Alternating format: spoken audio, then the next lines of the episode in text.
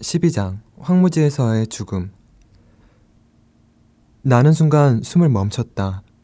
나는 내 귀를 의심할 수밖에 없었다. 이내 감각과 목소리가 되돌아왔고 내 영혼을 짓누르던 책임감이 한순간에 가벼워진 느낌이었다. 저 차갑고 날카롭고 빈정대는 듯한 말투와 목소리는 내가 아는 오직 한 사람, 그의 것이 틀림없었다. 홈즈! 홈즈! 나는 외쳤다. 얼른 밖으로 나오게나! 그는 말했다. 그리고 그 건총은 치우고 말이야. 나는 몸을 잔뜩 구부리고 돌 오두막에 조잡한 문 밖으로 나왔다. 홈즈는 바위 위에 앉아 있었다. 그는 내가 놀랐음을 알고 즐거워하는 표정이었다. 홈즈는 몹시 수척해졌으나 여전히 날카로운 모습이었다. 그의 갸름한 얼굴은 햇볕에 그을려 구릿빛이 되었고 바람으로 인해 거칠어져 있었다. 여행자처럼 트위드 정장에 첫 모자를 쓰고 있었으며 청결함을 좋아하는 그는 오두막 생활을 하면서도 베이커 가에서처럼 깔끔하게 면도를 하고 완벽하게 옷을 갖춰 입고 있었다.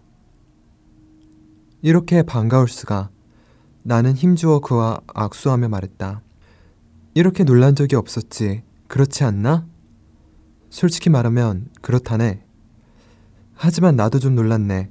나는 자네가 내 아지트를 찾아낼 줄은 몰랐네. 더욱이 여길 찾아오리라고는 생각도 못했거든. 사실 문 앞까지 거의 다 왔을 때까지도 오두막 안에 자네가 있으리라고는 상상도 못했네. 내 발자국을 보고서 알았나? 왓슨, 그렇지 않네. 나는 신이 아니야. 어떻게 발자국만을 보고서 자네인 줄 알겠는가? 혹여 다음에 내가 눈치채지 못하게 숨고 싶거든. 담배부터 다른 것으로 바꿔야 할 걸세. 옥스퍼드가 브래들리라는 글씨가 적힌 이 담배꽁초를 보고서야 나의 친구 왓슨이 온 걸 알았지. 저 길 옆쪽에 그 담배꽁초가 있다네. 자네는 분명 오두막을 덮치기 직전에 꽁초를 버렸겠지? 맞네. 또 자네 감탄할 만한 끈기를 잘 알고 있기에 자네가 무기를 가지고서 집안에 매복한 채 주인이 돌아오기를 기다리고 있을 거라 확신했다네. 그런데 자네는 내가 범인이라 생각했던 것인가? 나는 자네가 누구인지는 알지 못했지만 꼭 정체를 알아내겠다고 생각했었지. 왓슨, 훌륭하네. 그런데 나를 어떻게 알게 되었나? 자네는 탈옥수를 쫓던 밤에 날 봤던 것인가? 달이 그렇게 밝은 날에 언덕에 올라가다니 내가 경솔했었지. 그렇네. 그때 자네를 보았다네. 이 오두막을 찾을 때까지 황무지를 죄다 뒤진 건가? 아닐세. 자네 심부름꾼이 어떤 사람에게 발각된 덕분에 큰 수고를 덜었지. 그랬군. 번쩍이는 불빛을 보고 그 노인이 망원경으로 이쪽을 보는 줄은 알았네. 처음에 렌즈에 빛이 반사되는 걸 보고 어리둥절했었지. 그가 일어서 오두막 안을 들여다보더니 말했다. 카트라이트가 먹을 것을 갖다 주었군. 이 쪽지는 뭐지? 자네 정말 쿰 트레이시에 다녀왔나? 그랬다네. 로라 라이언스 부인은 만났나? 그렇다네. 왓슨. 잘했네. 같은 방향으로 진행되던 조사의 성과가 이렇게 한 지점에서 만났으니 이제 그 결과를 합치면 사건의 전모를 파악할 수 있겠군. 그래, 자네가 내 눈앞에 있다니 정말 기쁘다네. 풀리지 않는 수수께끼와 책임감이 나를 짓누르고 있었다네. 자네는 어떻게 이곳에 오게 되었나? 나는 자네가 런던에서 그 스캔들 사건을 해결하느라 바쁜 줄 알았지. 난 자네가 그렇게 믿길 바랐다네. 뭐야? 그럼 자네는 나를 이용했고 한편으로는 날 믿지 못해왔단 말인가? 나는 괜히 심통이 나서 외쳤다. 홈즈, 난 이보다는 나은 대접을 받아야 할 사람이라고 생각하는데 여보게 오해하지 말게 지금껏 다른 사건에서와 마찬가지로 자네는 이번 사건에서도 중요한 역할을 해주었다네. 그리고 자네에게 속임수를 쓴 것이라는 오해는 부디 풀게.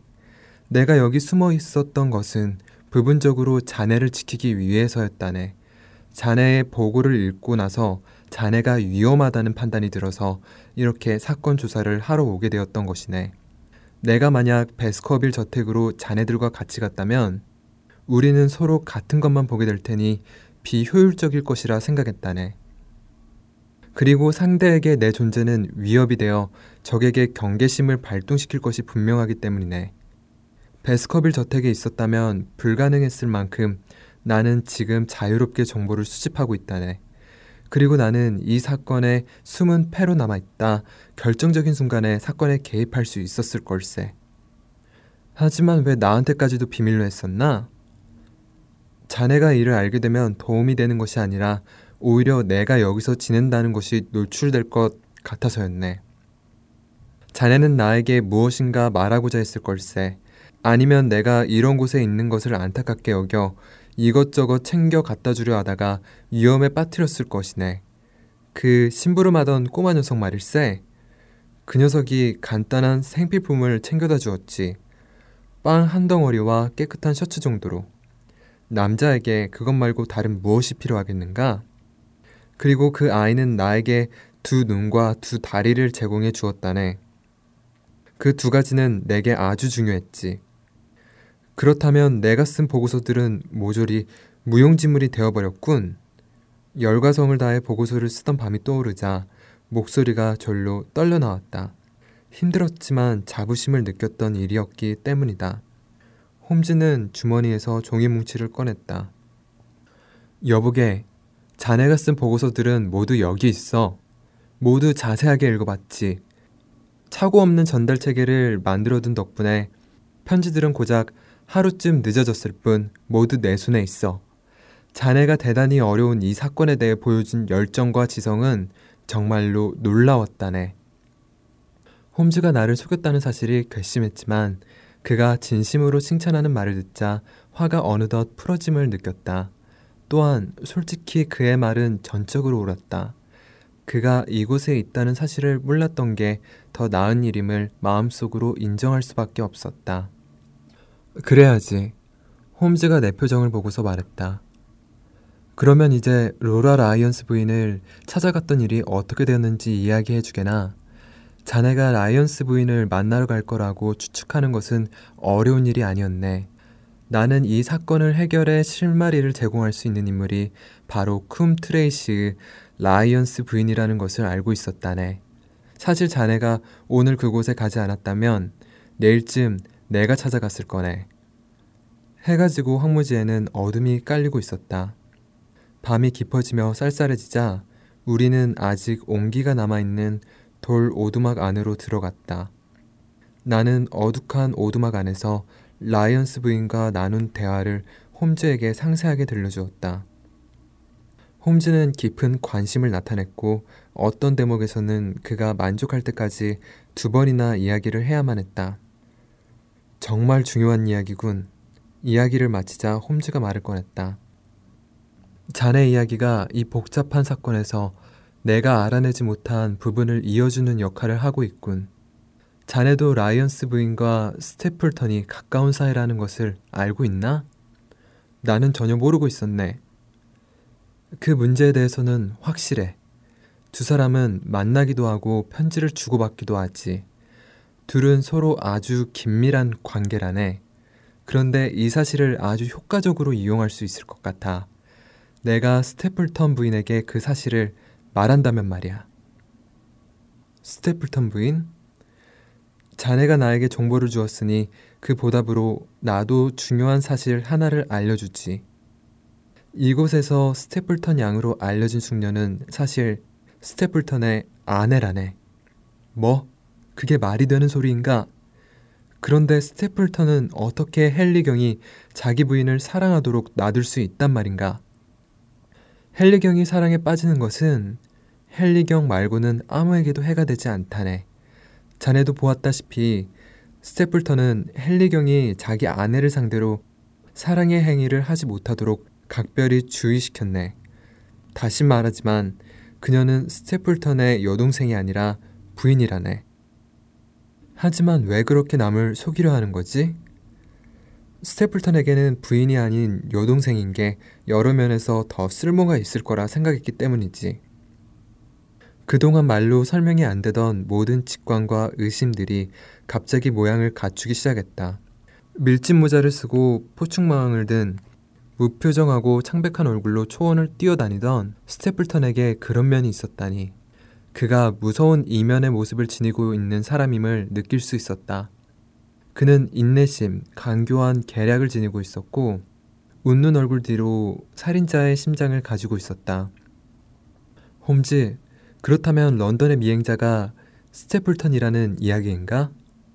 내 추리에 의하면 그렇지. 그렇다면 그 경고 편지는 스테플턴 부인이 쓴 것이군. 그렇다네. 오랫동안 나를 괴롭혀오던 기괴한 악행의 반이 확실하게, 반은 어렴풋하게 어둠 속에서 모습을 드러냈다. 홈즈, 그게 정말인가? 자네는 그걸 어떻게 알았나? 스테플턴이 중요한 실수를 하나 했지. 자네를 처음 만난 날 말이야. 그는 흥분한 나머지 자신의 진짜 이력 하나를 흘리고 말았네. 그 말이 단서가 되었다네. 아마 그는 혀를 깨물 만큼 후회했을 것이네. 스테플턴은 영국 북부 지역에서 학교 교장을 지낸 적이 있다네. 교직에 종사했던 사람은 추적이 쉽지.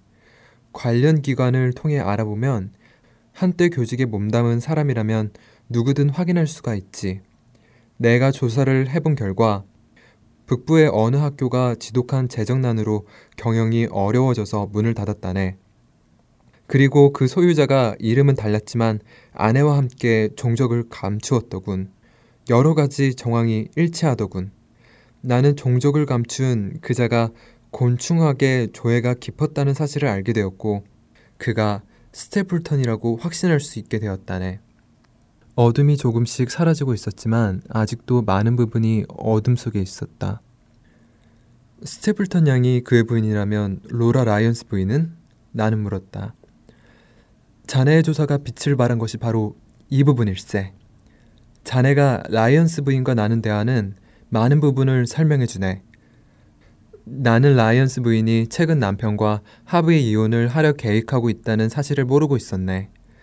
라이언스 부인은 미혼인 것으로 알려진 스테플턴과 결혼할 생각인 게 틀림없어. 아, 그렇다면 부인에게 언제 사실을 말해줄 생각인가? 음, 우리는 라이언스 부인의 도움을 얻을 수 있을지도 모르겠군. 우리는 내일 바로 라이언스 부인을 만나러 가야겠네. 그런데 자네, 너무 오랫동안 베스커빌 저택을 비운 게 아닌가? 자네가 있어야 할 곳은 그곳이니 말이네. 서쪽 하늘에 남아있던 붉은빛이 사라져가고 황무지에는 어둠이 찾아왔다. 짙은 보랏빛 하늘에 별들이 희미하게 반짝이고 있었다. 홈즈, 가기 전에 하나만 더 묻지. 나는 일어서며 물었다. 우리 사이에 더 이상 비밀이 있을 필요는 없으니 말이네. 이 모든 것들이 무엇을 말하는 것인가? 도대체 스테플턴이 바라는 것이 무엇인가? 내 질문에 홈즈가 목소리를 낮추어 대답했다. 왓슨, 그것은 살인이네. 치밀하게 계획한 완전 범죄 말일세. 나에게 더는 묻지 말게나. 그자가 헨리경을 향해 구물망을 치는 동안에 나의 구물망도 그의 숨통을 곧 조일 테니 말이야. 자네 도움으로 그는 벌써 우리 소나기에 들어와 있어. 걱정스러운 것은 한 가지라네. 우리의 준비가 끝나기도 전에 그가 먼저 행동을 개시하는 것이네. 그러나 나는 하루 이틀 사이에 이 사건을 해결할 계획이야.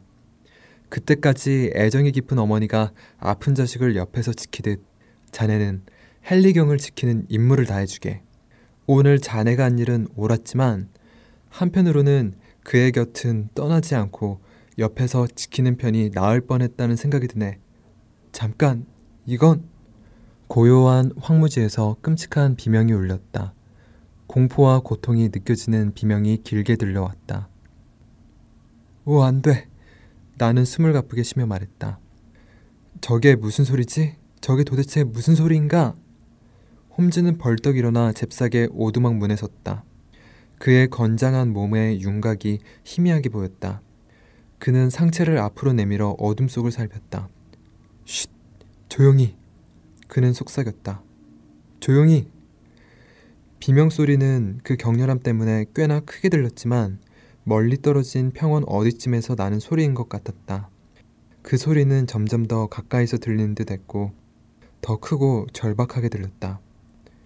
대체 어디에서 소리가 나는 것이지? 홈즈는 떨리는 목소리로 속삭였다. 이 강철 같은 사나이도 마음속 깊이 동요하고 있었던 것이다. 왓슨, 저 소리가 어디서 나는 것인가? 저쪽인 것 같아. 내가 어둠을 향해 가리켰다. 거기가 아니야. 저쪽이야. 고통에 차한 비명소리가 훨씬 가까운 곳에서 더 크게 고요한 밤하늘에 울려 퍼졌다. 이번에는 다른 소리도 함께 섞여 있었다. 그것은 끊임없이 들려오는 낮은 파도 소리처럼 높낮이가 있는 소리였다. 위협적이고 으르렁거리는 소리였다. 사냥개야! 홈즈가 외쳤다.